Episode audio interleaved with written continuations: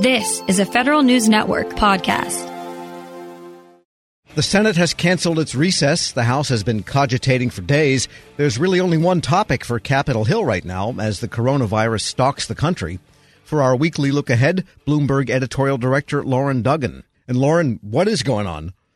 Well, as you mentioned, the Senate was supposed to be off this week um, along with the House for the recess, but they've changed their plans as a result of the coronavirus, the need to respond to that and to deal with some other business that's before them. So obviously when they return to town this week, it's a somewhat different town with a lot of private employers shifting to work from home. The Capitol complex shut down a little bit in terms of public access, um, but obviously the members are still there and, and media folks will be covering them as well. So there will still be a lot of activity on Capitol Hill as Congress continues to figure out how to respond to coronavirus um, and, and all that it's brought to uh, the country.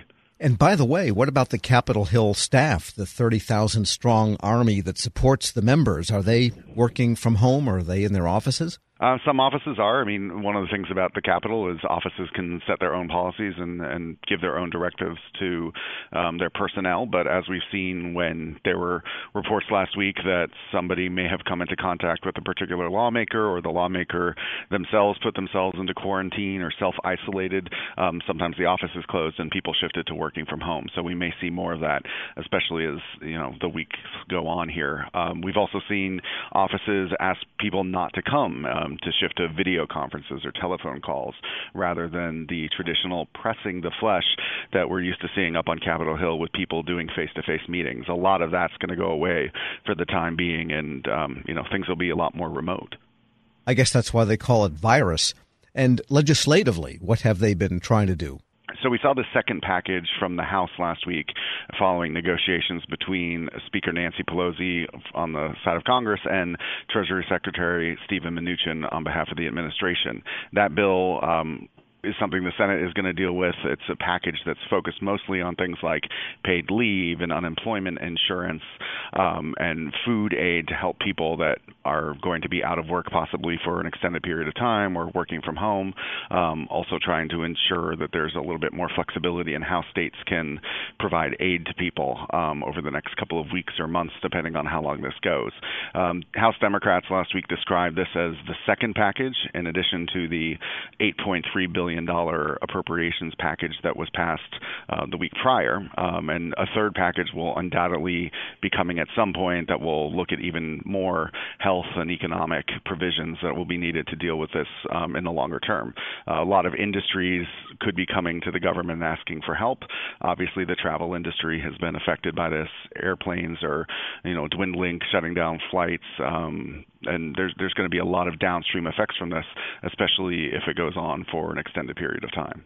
And what do we know about what the White House has said with respect to a second follow-on bill, which could even be a higher price tag than the eight billion dollars they approved a couple weeks ago? Right. It almost certainly will be. Um The the administration was part of the negotiations. The Democrats had initially put out a bill on Thursday night, and um, Steven Mnuchin was really the point person to move that closer to a bill that could get more support from Republicans and the administration. So um There there was an attempt to move from, you know, a Democratic starting point um, that was developed among their lawmakers to something that could get wider support.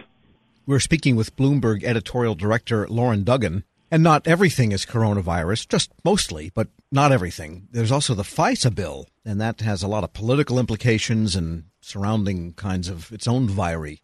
Absolutely. And this is a bill that um, was passed by the House last week before three key provisions expired on Sunday.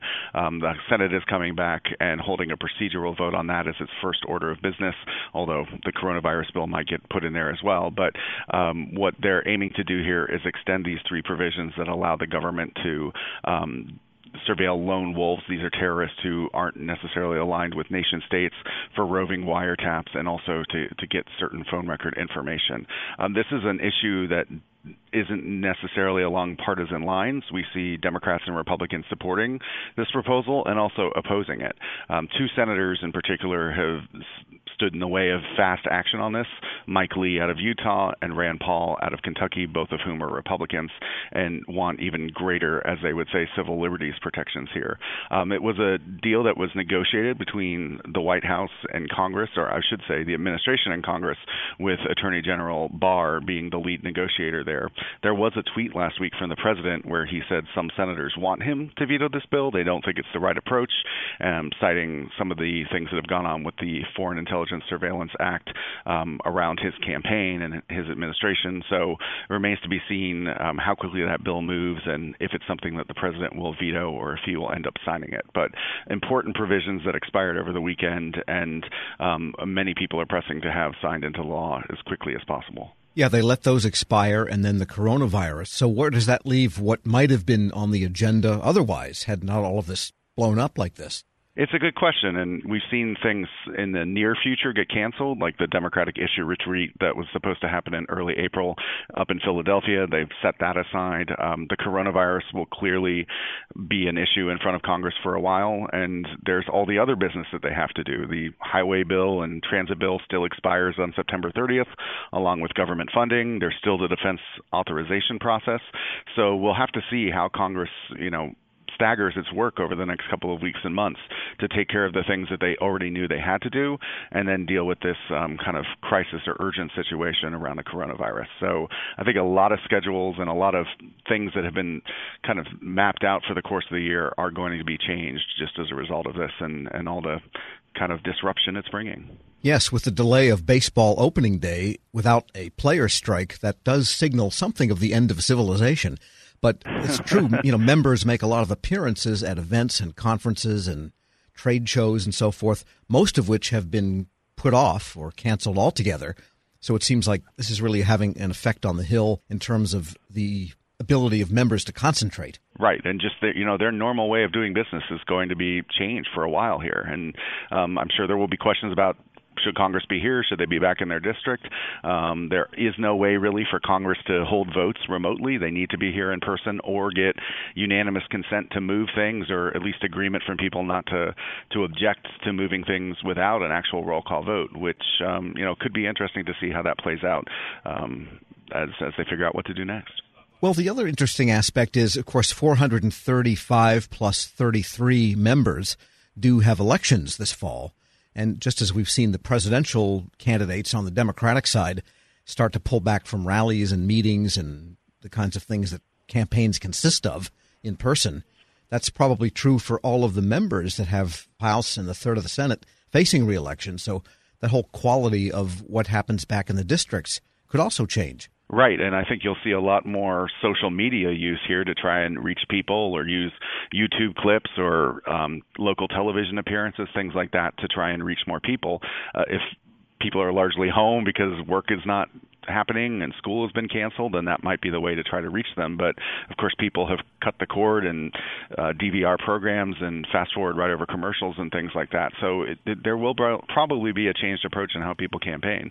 Um, that's got to be something that's affected. It can't go on in, in the same fashion.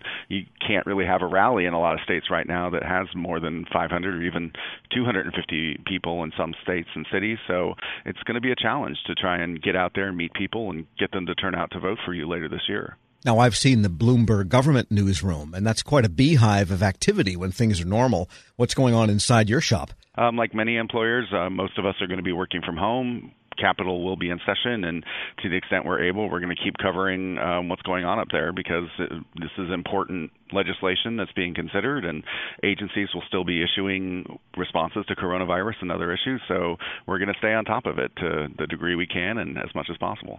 Lauren Duggan is editorial director of Bloomberg Government. As always, thanks so much. Thank you. We'll post this interview at federalnewsnetwork.com slash Federal Drive. Hear the Federal Drive on demand. Subscribe at Apple Podcasts or Podcast One.